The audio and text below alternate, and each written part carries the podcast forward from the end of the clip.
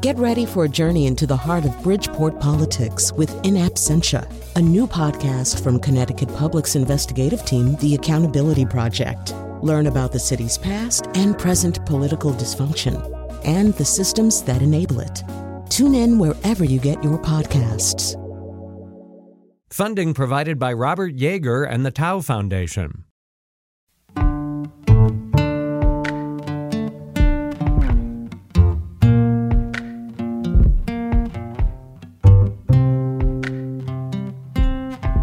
This is Where We Live on Connecticut Public. I'm Lucy Nalpathanchel. October 2012 ended with a storm named Sandy, downgraded from a hurricane by the time it arrived in Connecticut, flooding sections of shoreline towns from Greenwich to New London and destroying homes. Some neighborhoods weren't able to open roads until weeks later. Inland parts of the state also saw wind damage and power outages. The Connecticut Post reports some 6,000 property owners on the Connecticut coast and nearly 1,300 inland applied for assistance through FEMA. Climate change will continue to bring extreme weather, including hurricanes and flooding from storm surges. And globally, countries are not doing enough to curb greenhouse gas emissions, the latest report just out from the United Nations. Ten years later, how have Connecticut communities adapted to the changing climate and what resiliency plans are in place? Coming up where we live, we talk with the Connecticut Institute for Resilience and Climate Adaptation, CIRCA, that's at UConn, and we hear from the Long Island Soundkeeper.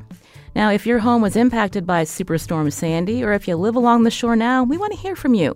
How are you preparing for future extreme weather? What about sea level rise? You can join us 888 720 9677. That's 888 720 WNPR or find us on Facebook and Twitter at Where We Live. Joining us first on the phone is Dick Mahusky, who lives in Fairfield, Connecticut, and he and his family experienced Superstorm Sandy. Dick, welcome to the show. Thank you, Lucy. Good morning. Now, the New Haven Register described your town, Fairfield, this way after Superstorm Sandy in 2012. Quote, Fairfield's sprawling shoreline area resembled a post apocalyptic twilight zone. Blacked out, sand and rubble strewn, populated only by police at a command post set up at Veterans Park, uniformed National Guardsmen manning strategic checkpoints a mile from the water, and everywhere utility and cleanup trucks. Dick, what do you remember about the impending forecast and then the aftermath? Well, on the impending forecast, it, you know, it certainly said uh, there's a big storm, hurricane slash nor'easter. It, it changed from hurricane to just a, a strong storm after it left New Jersey, I guess and we had you know our our municipal uh, fathers gave gave everybody fair warning you know if you live down the beach it's going to get very windy and it's going to be a very high tide. So evacuate to higher areas. Mm-hmm. now me being a stubborn new englander i did not evacuate because how how bad could it be? And we're not on the water so it's not going to be bad. And then at uh eight o'clock at night it's it, it started blowing and the wind was at four four o'clock in the afternoon started blowing. Then eight o'clock at night, I look out and I said to my wife, "Uh oh, the water is coming up the driveway," and it's four hours until high tide because high tide was going to be at midnight that night.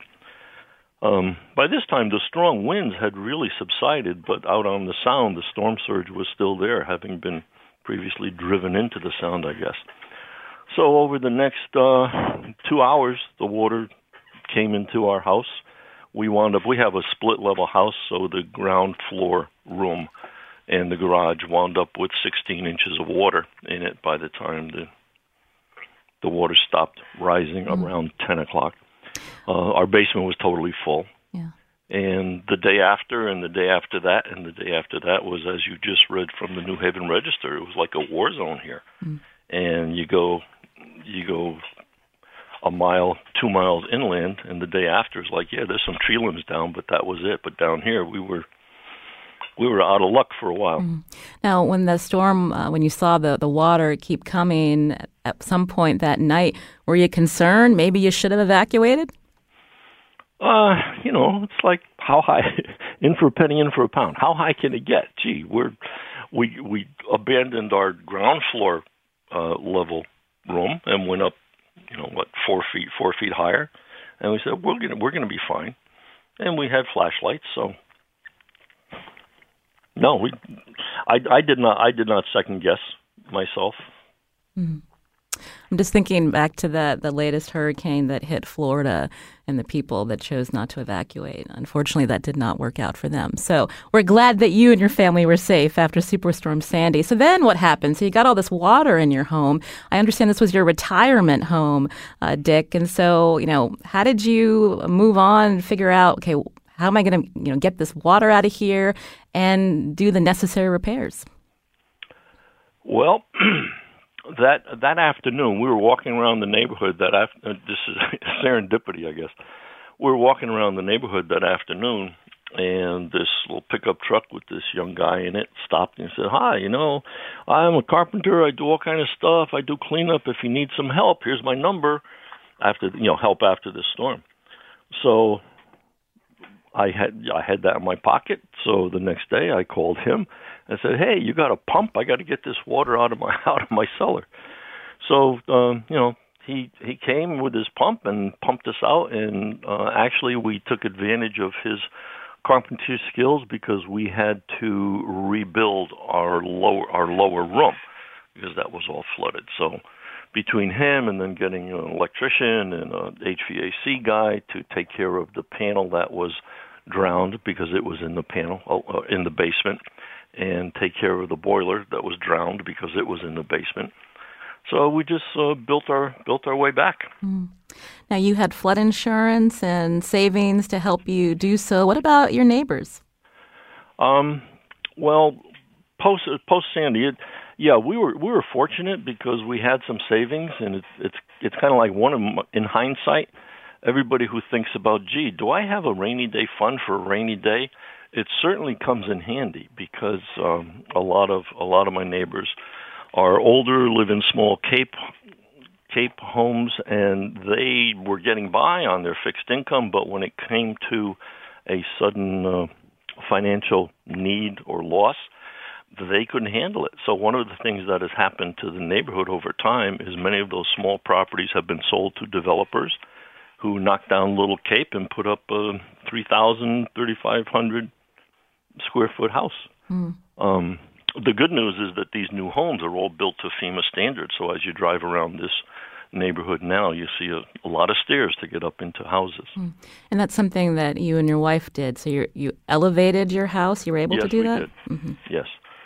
Um, there after after Sandy, there was a grant program that was established, and there were uh, there were a total of 69 residences in Fairfield who applied for that grant, and 44 of them, I think, were approved for the grant.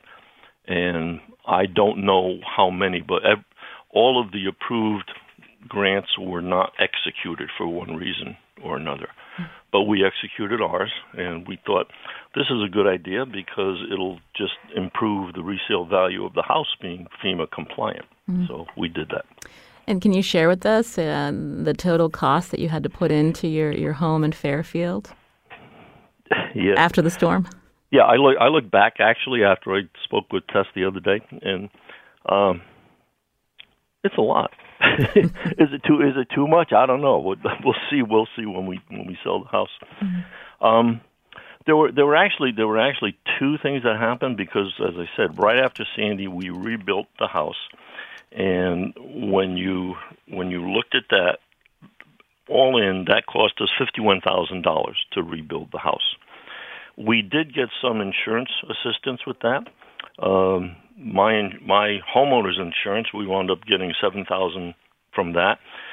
FEMA had a, an initial grant program for our losses, and because it was declared as a disaster area, so we got nineteen thousand from FEMA and then after that, there was a um, Connecticut Disaster Recovery Fund, I guess it was, and that was additional federal money, and that was intended to reimburse residents for unmet needs, meaning money that you spent but didn't get back from other insurances.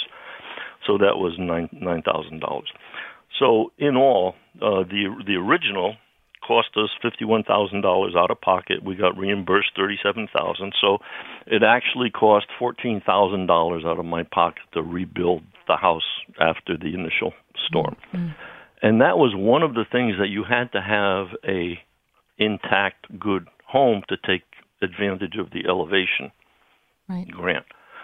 So after that, we elevated it, and it was it was like two hundred thousand dollars was the ninety six actually one hundred ninety six thousand dollars was the estimate that we got approved, and we executed that, and it wound up uh, costing like two hundred and nineteen thousand dollars all in. That was end of the day, you know, landscaping, everything.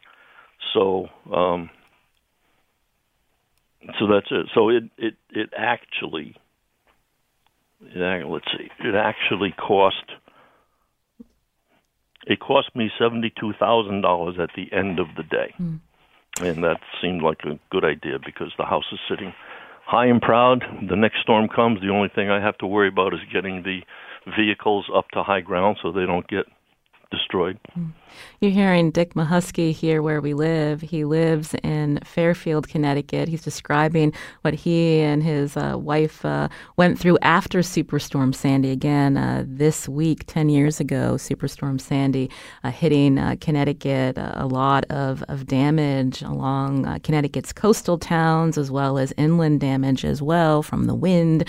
We all remember those power outages. You can join us as we reflect back, but also think about the future again, um, the importance of resiliency, um, mitigating strategies to deal with the changing climate. I mentioned sea level rise. We'll be talking more about that in just a little bit. You can join us 888 720 9677 or find us on Facebook and Twitter at Where We Live. So, right now, we're talking with you, Dick, about what you had to do individually uh, to shore up your home uh, for other threats uh, related to the changing climate. But I understand you also joined Fairfield's Flood and Erosion Control Board. Tell us why.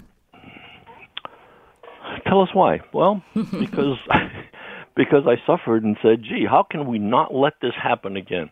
Um, one of the one of the um, damages to our town's infrastructure, we have a pavilion down at one of our town beaches, and the foundations of that were undermined. So the the town established a it, it's Penfield Beach. So we, the town established a rebuilding committee, and I said, "Geez, you know that's something I might want to be involved in that." So, and I have a background in facilities management, so. Um, I said, let me let me apply for that. So I I put my hat in the ring to be appointed to that rebuilding committee, and they said, no, nope, sorry, we have a we have that all filled up. But by the way, we have an opening on the flood and erosion control board. And I said, hmm, what's flood and erosion control board? And long story short, it, it, the objective is to make our town and the individual residences more resilient to storms and this is coastal storms are the most dramatic because of the wind involved because it takes the wind to drive up the water. But inland flooding is also a problem for those people who live along the stream banks. Um, so i got involved in that and we you know we were we work in association with the town's engineering department because they're the ones who have the money. They can apply for the grants as the municipal entity so we try and work with them and encourage them to apply for grants, and uh, we have outreach to the residents. Um, and we just try and improve improve our town's resiliency. Mm. And are you um, impressed or happy with what has been done so far? What are the challenges? It's slow. The challenge, the challenge, and this gets back to the rainy day fund. The challenges are money. You know, the, the town. Nobody wants their taxes to go up, but you know, but do this for us, do that for us. So the challenge is is the money.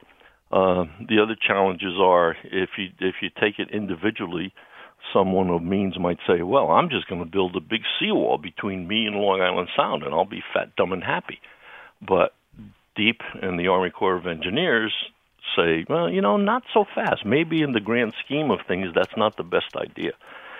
So there's there's tension between the regulators and the individual property owners or the municipality. But they're all our friends, right, Jim? well, we'll be talking to Jim uh, after a break, but we do thank you for the time you've given us. Dick Mahusky, again, who lives in Fairfield. His home sustained some flooding damage after Superstorm Sandy. We are learning about uh, what he did uh, to help prepare uh, himself and his home uh, there in Fairfield for the next uh, storm. Dick, thank you for your time on the show. We really appreciate it. Well, you're very welcome. You're listening to Where We Live on Connecticut Public. Again, 10 years since Sandy, Superstorm Sandy, hit Connecticut. What are your memories? Now, if you live in one of our shore towns, we'd want to hear from you about whether you had to rebuild or what improvements you've made to your home to prepare for future extreme weather. That includes sea level rise caused by our warming planet. You can join us 888 720 9677. That's 888 720 WNPR or find us on Facebook and Twitter at Where We Live.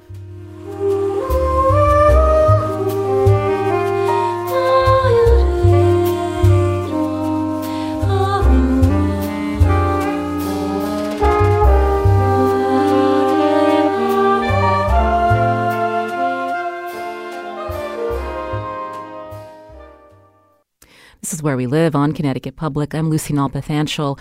On Friday, the Connecticut Institute for Resilience and Climate Adaptation, also known as CIRCA at UConn, hosts a morning event reflecting on Superstorm Sandy's anniversary. Again, that happened in our state 10 years ago this week. The speakers will focus on progress and challenges since Sandy made landfall. Meanwhile, a new UN report says countries are failing to reduce greenhouse gas emissions to limit global warming to 1.5 degrees Celsius. Joining us now on the phone is Jim O'Donnell, UConn professor of marine sciences and executive director of CIRCA. Again, that's the Connecticut Institute for Resilience and Climate Adaptation. Jim, welcome to the show. Good morning. Thanks. When I talk about CIRCA, was this uh, created after Superstorm Sandy? Yep, after uh, 2014, I think it was created. So it took a few years for government to be organized to uh, react, and uh, CIRCA was one of the first things I think that occurred after that. Uh, I mentioned this latest UN report two weeks before climate talks begin in Egypt. You know, what's your perspective on the progress that, uh, as you know, uh, the whole world, uh, when we think about how countries are uh, working to curb emissions or maybe not doing enough, um, you know, there's not enough progress being made. Well, that's clearly true. I'm, I'm so disappointed. There's there's been a lot of progress, that's for sure, but it's really not enough. We need to accelerate emissions reductions across the world. Uh, when we think about Superstorm Sandy and how the shore towns were prepared or not so prepared, you know, what are some areas of progress uh, in this last decade? Well, first, uh, people are much more aware, I think, of both climate change and sea level rise and its consequences uh, than they were in 2012. Um, but the and, and action has been taken within the state too. And as, as Dick said, you know, it, it's very slow. Um, so let me just summarize a couple of things that have happened. One is CIRCA was created, but then in addition, uh, the, the, state had well, the state has done a lot in mitigation too. We've uh, arranged to buy wind power, for example, to replace gas uh, generated uh, electricity and they've extended the life of the nuclear generation site at Millstone. And th- both those things have been to reduce CO2 emissions largely from the state as a whole. And then on the resilience and adaptation side, the state has organized um, a lot of uh, town plans. The state's funded, supported plans to allow towns to inventory what is at risk now, um, and also uh, provided funds and, and ideas as to what they could do to reduce the risk to roads and houses and water treatment plants. This critical infrastructure was was really the first um, targets for, for action, and there's there's been and there's work been done. Walls have been built around water treatment plants in many coastal towns in Connecticut to try and protect them from things like Sandy. Um, and then recently, there's a, a new fund been really, uh, created by DEEP. Uh, it, there's a bond issue of I think it's fifty million dollars, and uh, towns can apply to do projects that would that would reduce their risk. the first year they're going to spend 10, and that program is open right now. Towns can apply for it. Mm. Again, you can join our conversation as we talk about Superstorm Sandy uh, 10 years ago this week, uh, arriving in our state. Again, homes were damaged uh, along uh, the shoreline, and we saw wind damage, uh, sustained power outages. And we're talking about uh, ways that municipalities, especially in these coastal communities, have worked on or been thinking about resiliency, as Jim mentions. Our number, 888 720 9677, or find us on Facebook and Twitter at where we live. Let's talk about uh, the vulnerabilities that Connecticut has, just based on uh, the fact our geography, uh, whether we look at past hurricanes and I mentioned sea level rise. Can you break it down for us, Jim? Well, well, Connecticut is uh, special uh, geological history. It makes it different from Long Island and New Jersey.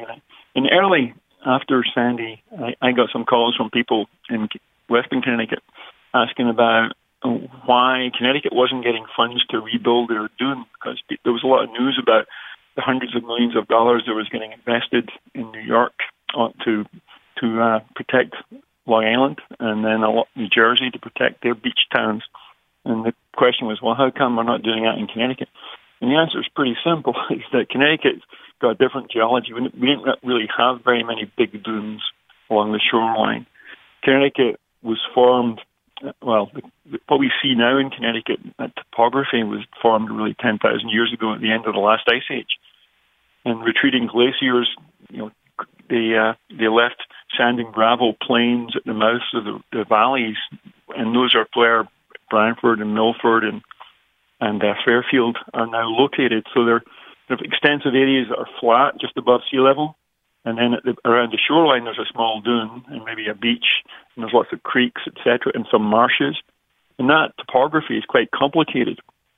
And we built our towns over the last several hundred years in these flat areas that were close to the, the base of the hills where fresh water was, but close to navigable, navigable channels. And so, you know, that, and that's sort of the problem is that we've got a, a lot of infrastructure and housing in low areas just above sea level. And so when we get a big storm, those areas will get flooded. And uh, that's been the case for the last hundred years. That hurricanes will flood areas just above sea level. Um, now, the problem is sea level rise is exacerbating that because the mean water level is going to go, it has been going up and it's going to go up even more, irrespective of what happens to CO2 emissions in the next 50 years. Mm. It's going to go up, and it could be as much as 20 inches. And the problem with that is that storms that that uh, didn't used to flood these low-lying areas are going to flood them. And so what we expect to see is uh, things that are not as devastating as as uh, a major hurricane would be, but but there'll be flooding in these areas nevertheless, just because the mean sea level is going to be 20 inches higher, or up to 20 inches higher. You're hearing, Jim. So I think what what we'll see is that now, the devastating hurricanes and things like Sandy are going to continue to flood uh, a lot of a lot of these towns, and it's going to be, there's going to be damage. But there'll be more uh, sort of more frequent, less damaging floods as well. I wanted to remind our listeners they're hearing Jim O'Donnell, UConn professor of marine sciences, executive director of CIRCA, the Connecticut Institute for Resilience and Climate Adaptation. Again, you can join us 888-720-9677 as we talk about Superstorm Sandy 10 years ago uh, this week.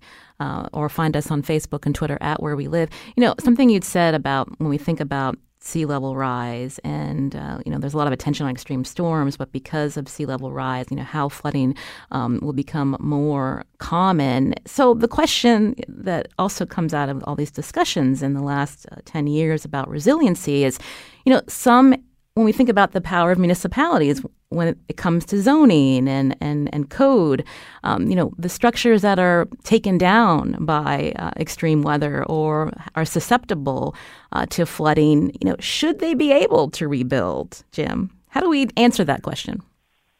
Uh, well, that's a very controversial issue, right? right. And and and and, it, and it's being addressed all around the world because this problem is occurring everywhere. And in some some countries, uh, the political tradition is mu- much more uh, top down, right? That towns have been told that you know they're not going to be allowed to be rebuilt and they have to move things.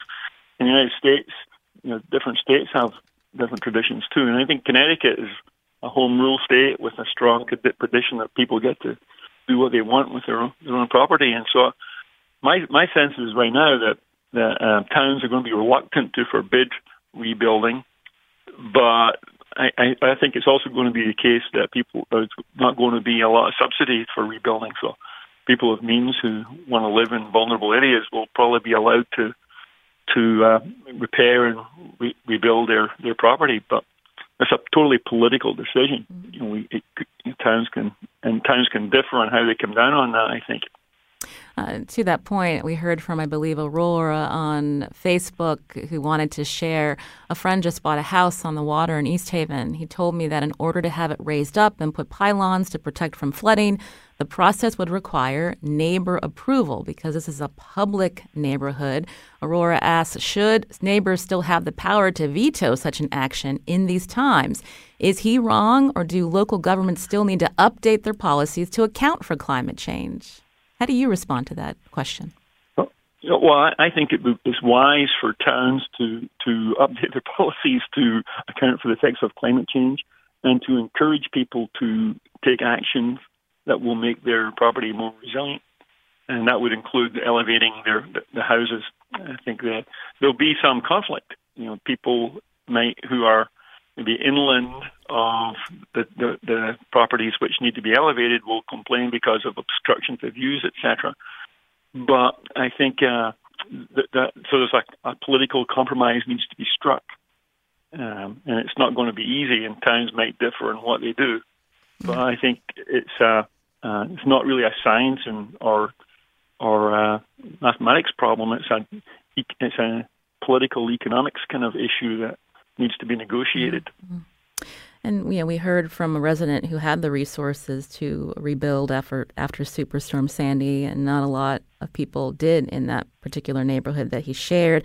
But you know, there's also the question of, of vulnerable populations that live in some coastal uh, areas in our state. I'm thinking of West Haven, uh, Stamford. You know, people that you know are living in poverty. Maybe they depend on multifamily housing, rail transportation, all that will be impacted uh, with these future storms. are we forgetting them in this conversation? Well, I, I, think we, we don't hear from those people quite as frequently because the the uh, impacts are less uh, direct, perhaps, or maybe perhaps they're not as able to get attract attention. But the state does have uh, uh an, an, important priority. Set vulnerable populations is an important priority and uh, I think the uh, the last this fund I mentioned earlier, the bond fund that DEEP is administering, uh, a large fraction of that, I think it's 40%, is targeted to benefit environmental justice communities. And uh, how that's defined is a, little vague right now, but that's clearly intent. People are aware that uh, that there are uh, lower income people who live in rental housing and perhaps subsidized housing in areas which are prone to flooding, they need to be uh, considered. Their their options need to be considered as well. We are uh, several housing public housing complexes have been um, uh, re- um, repaired and uh, projects are developing to make them more resilient Again, you're hearing with us here where we live Jim O'Donnell, who is UConn professor of marine sciences, executive director of CIRCA, the Connecticut Institute for Resilience and Climate Adaptation. I wanted to bring into the conversation now Bill Lucey, who's Long Island Soundkeeper. Welcome back to the show, Bill. Yeah, hi. Thanks, Lucy. Uh, good to be back. So, what are you thinking about uh, in terms uh, of your work as we reflect on the 10 year anniversary of Superstorm Sandy? Well, Jim did a pretty good backdrop for uh, what I'm seeing out on the water, and and uh, the previous caller from Fairfield as well. It's been going really slow. I spent a lot of time on the boat, patrolling along the shorelines, looking for pollution sources, but also observing the, all the seawalls and the uh, marshlands and what's changing and what's not. Um, and it seems like there is some progress but at the same time, it's it's just much too slow. I mean, the basic reality is the sound, as Jim mentioned, is it's moving inland, and there's nothing we can do to stop that. And I've talked to contractors that are are putting in new developments along the shoreline, and when they hook into the the stormwater system for their projects, they see fish down there that come in on the tide. So we're still building in these uh, danger prone areas. And actually, I took some CIRCA folks out on a boat ride to some of these areas uh, a couple years ago, and it was amazing that there are additions going on, houses and new houses being constructed right on the right in an area that you know if we get another superstorm storm Sandy or or something worse, they're going to have massive damage. Um, so as I've heard DEEP say it uh, in the past, you know, how can we talk about retreat if we can't even stop the advancement? Mm. Would you say when we, we see when you hear and see that you know this these areas are being uh, built up uh, more and more, it's irresponsible? Yeah, I mean it comes down to a basic cost benefit analysis. Uh, I, I used to have a waterfront home in Alaska that I built, and had a beautiful view, and my rationalization was that I was in an area where it's isostatic rebound. The glaciers were melting so fast that the the Earth's crust was being pushed up by the magma. So I I, I rationalized my very vulnerable house based on that fact. But if there had been a tsunami or something larger, it's it's an unstoppable force. So yeah, how long are the taxpayers going to subsidize these decisions that we make based on our preferences? I love waterfront views. Uh, my house is worth more because it's on the waterfront. Um, and it's really hard. It's very controversial for people to give that up. And I completely understand and relate. Yes, we can elevate our homes, but that's only going to buy us so much time. So I think from a taxpayer viewpoint and an ecological viewpoint, I think it is pretty irresponsible to, to continue building on the shoreline. Mm. Uh, we heard from Mary, who lives in Hartford, uh, who wanted to share. You know, many resources are going to the shore, and we're not seeing or overlooking the possibility of flooding inland. Uh, Bill, Lucey, I'll start with you. You know, what's your response to Mary's comment? That's definitely uh, true because Sandy had a greater impact, a more dramatic impact along the shoreline, but uh, the inland flooding is a is a huge issue. Our stormwater systems are are grossly undersized for the uh, intense rainfalls we're getting. We saw that with Irma and Ida. We had you know, people drowning in, in Westchester or the Bronx. Uh, we had cars floating down the street in Hartford. I mean, the system is is definitely in need of much more attention. And there is, I mean, to be fair, there are people starting to pay attention to this. Um, they've mapped out the impervious cover areas. We've um, got a very progressive stormwater, what's called municipal stormwater for MS4 permits to to try and address some of this. Um, but we need the the cost is huge to actually adequately deal with it. So when we do put in new roads and bridges, we really need to think long and hard about adding extra capacity out to 100, 500 years. So when we do rip up a road and put in a new culvert, that it can handle this, and that will reduce some of the flooding. Jim O'Donnell with Circa, did you want to add to that? Well, yeah, I think it's an excellent point, and it's uh, it's not inland flooding is a problem. It's probably going to get worse, and uh, we are doing things about it. So at Circa, there is. I mentioned two things. One is we we have projects uh, in cities like Ansonia and Danbury where inland flooding from rivers driven by precipitation uh, is a problem, and uh, those are those are funded by uh, the, the, the uh, federal and state agencies, and we're trying to develop designs which would re- reduce the impact of these major events. And, and secondly, the, the state has uh, uh, enacted a law recently uh, which authorizes towns to to create what they call stormwater management districts, and uh, in those areas, the the, uh, the properties which have a lot of impermeable cover could be uh, um, asked to pay a fee to, for management of that that uh, water. the runoff from that property, because there's going to be a need for maintenance and reconstruction of the stormwater management infrastructure, and someone's got to pay, right? So, so this this towns can of elect to tax people uniformly, like make everybody pay, or they can tax or not tax, create create a management fee uh, that is uh, proportional to the amount of stormwater that you generate, mm-hmm. and that way you can incentivize people to reduce the amount of impervious cover, or uh, or, or create some on-site storage. But you can either do that, or they can uh, pay to have people who are downstream uh, pay less. Right. So th- those are policy things that that are, are being developed that are allow towns flexibility to try and generate funds to handle these problems as they as we move forward. Mm.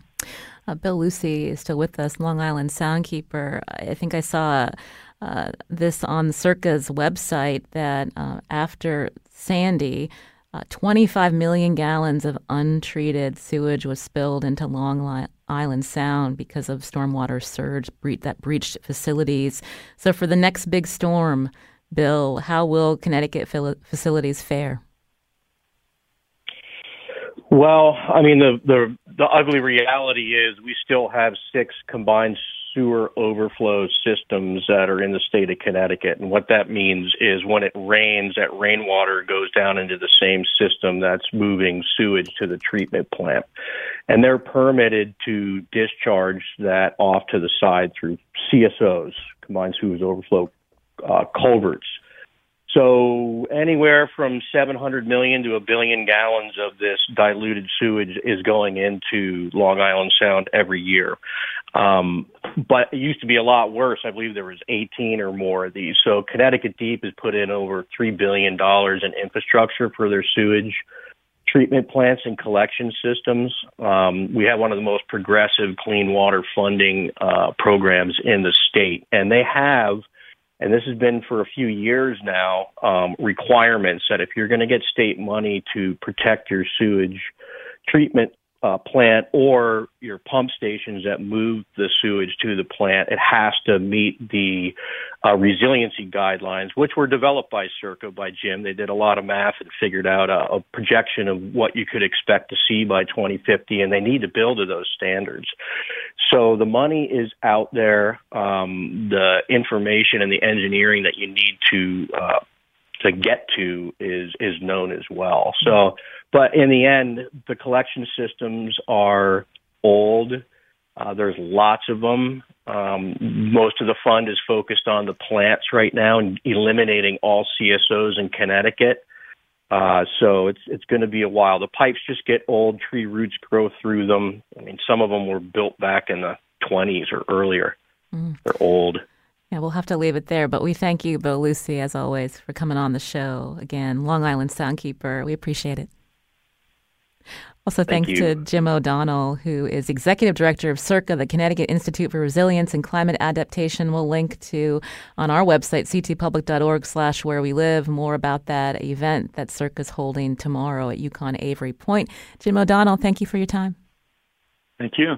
This is Where We Live. I'm Lucy Nalpathanchel. Coming up, we learn more about how Connecticut residents are preparing and how residents respond to evacuation orders. You can join us too. Find us on Facebook and Twitter at Where We Live.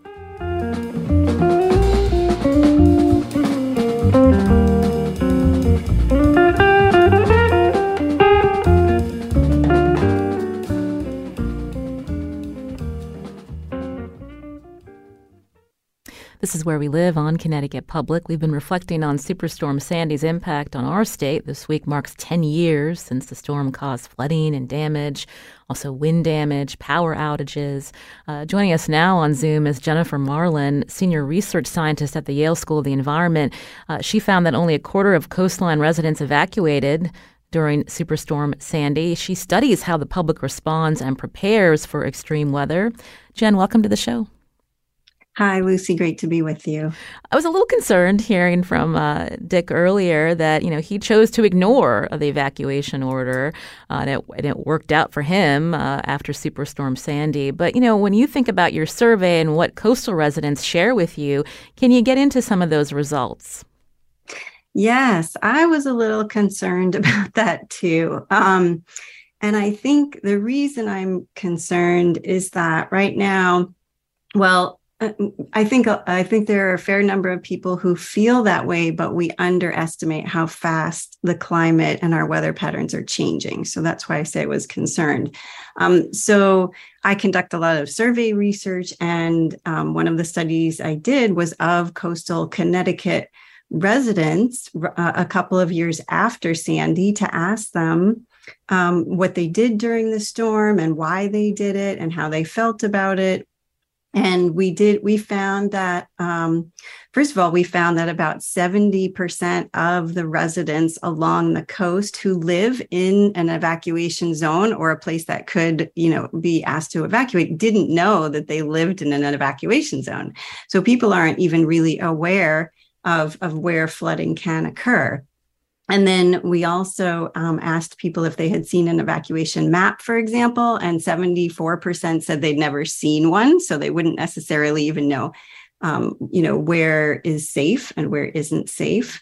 Um, so, and overall, we found um, that there were about one out of five, or about 20% of people who said that they would definitely evacuate if they were told to leave or asked to leave. Um, but there was an equal number who said that even if they were told to leave, they would not go, pretty much no matter no matter what, because they feel safe and confident that they can ride out the storm. Um, so there's there's and there's a spectrum. There are many people in the middle and some people who would want to go but they have you know serious constraints that make it difficult. Um, and there are other folks who uh, just think they live farther inland. They're, they don't really have to think about this issue at all. Mm.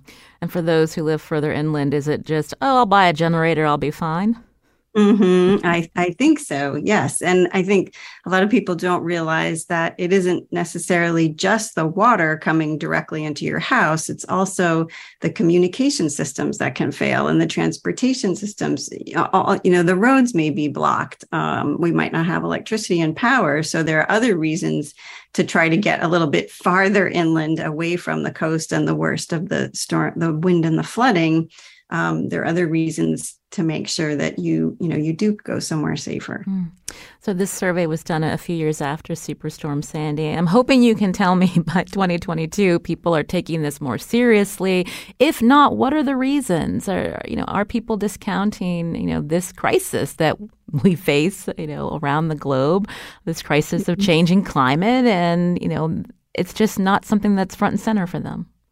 Mm-hmm. I think people have prepared a bit more. Um, and as we heard from the previous conversation, um, people are definitely trying to think about policies and actions that we can take to, to build resilience. Um, the costs are high, of course, and the decisions are really difficult. But uh, but I think you're right. People um, are not taking it seriously. And I think in large part, it's because we're not talking about it as much as we need to. We're not talking about um, how much of the impacts we're already seeing, the fact that we're already over one degree Celsius, you know, warmer than we were 50, 60 years ago, that sea levels have already risen. Um, and that even though it seems like it's quite gradual, the rate of increase is increasing. And so I think we're we're really not prepared um, for how quickly things are going to continue changing. Um, and and this is, uh, I think, some people think the issue is um, really about polar bears and you know ice melting in Greenland or things happening far away. Um, they still think it's sort of you know something that's that's not going to affect them personally. And in fact, we've asked that question on our survey. And in Connecticut, for example, 77% of people in Connecticut thinks that climate change is going to harm plants and animals or future generations. But when we say, uh, do you think it will harm people in the United States? About 68% say yes in, in the United States. So a majority. But when we ask them, do you think that climate change or global warming is going to harm you personally? It drops to less than half, only 48%. So hmm. people still think we're somehow individually protected from this when uh, you know the reality is we're all already feeling the economic impacts mm-hmm. um, we're all suffering from more uh, severe heat during the summer um, increased air pollution uh, due to the heat, and many other impacts, including things like flooding. Mm. You're hearing uh, with us here where we live, Jennifer Marlon, Senior Research Scientist at the Yale School of the Environment. I wanted to go back to um, what you shared that was alarming when we think about when there are evacuation orders, the people that don't even know where the evacuation zone is or how to evacuate. So I think that speaks to municipal leaders needing to do a better job communicating that. But in terms of getting uh, getting the information to residents when there is an impending uh, storm coming you know what will make the difference uh, where they will decide you know it's safer for us to evacuate. There's a reason there's evacuation order. What did you find jennifer? Mm-hmm, that's right. Um, so, what the main determining factor as to whether people go or not during a hurricane is whether they received an official notice, what they perceive as an official advisory to leave. And so people will often wait until they hear that that notice. And sometimes people are called, but they say they didn't get the phone call or they didn't hear it. Um, and so it's hard to get that notice out. And you know, really, yeah, people are waiting for a knock on the door or a phone call or a, a personal request. Um, saying that you in your neighborhood on your block in your house it's time to go. And that's a really high bar. That's a lot of work to have to go door to door or to you know go down every street with the sirens or put the signs out. And so people need to take to be more proactive and to make a plan in advance and not wait to the last minute for that phone call. Um, they need to be monitoring the weather and um, you need to think about it beforehand ideally because if it's within you know six or even 12 hours of when the worst of the storm is supposed to hit it's too late. That's it, you know you should have already left by then. Um, and i think what we need to realize is that the past is really not a good predictor of the future anymore. And i know a lot of people are concerned about you know weather hype and things like that um, so it is, it, they can be difficult decisions. You don't want to waste effort. Jennifer Marlon, again, is a senior research scientist at the Yale School of the Environment. Thank you for sharing um, some of your research with us and gave, give us a lot to think about here, Jen. Uh, we appreciate your time. Thanks for having me. I'm Lucy Nalpathanchel. Today's show produced by Tess Terrible. Our technical producer today was Dylan Reyes. Uh, coming up tomorrow, Alexandra Horowitz is a dog cognition scientist. She's the author of several books about canine companions. On the next Where We Live, we hear about her year of the puppy and what she learned along the way. Of course, we want to hear from you too about your furry best friend. You can also ask Alexandra a question. That show tomorrow.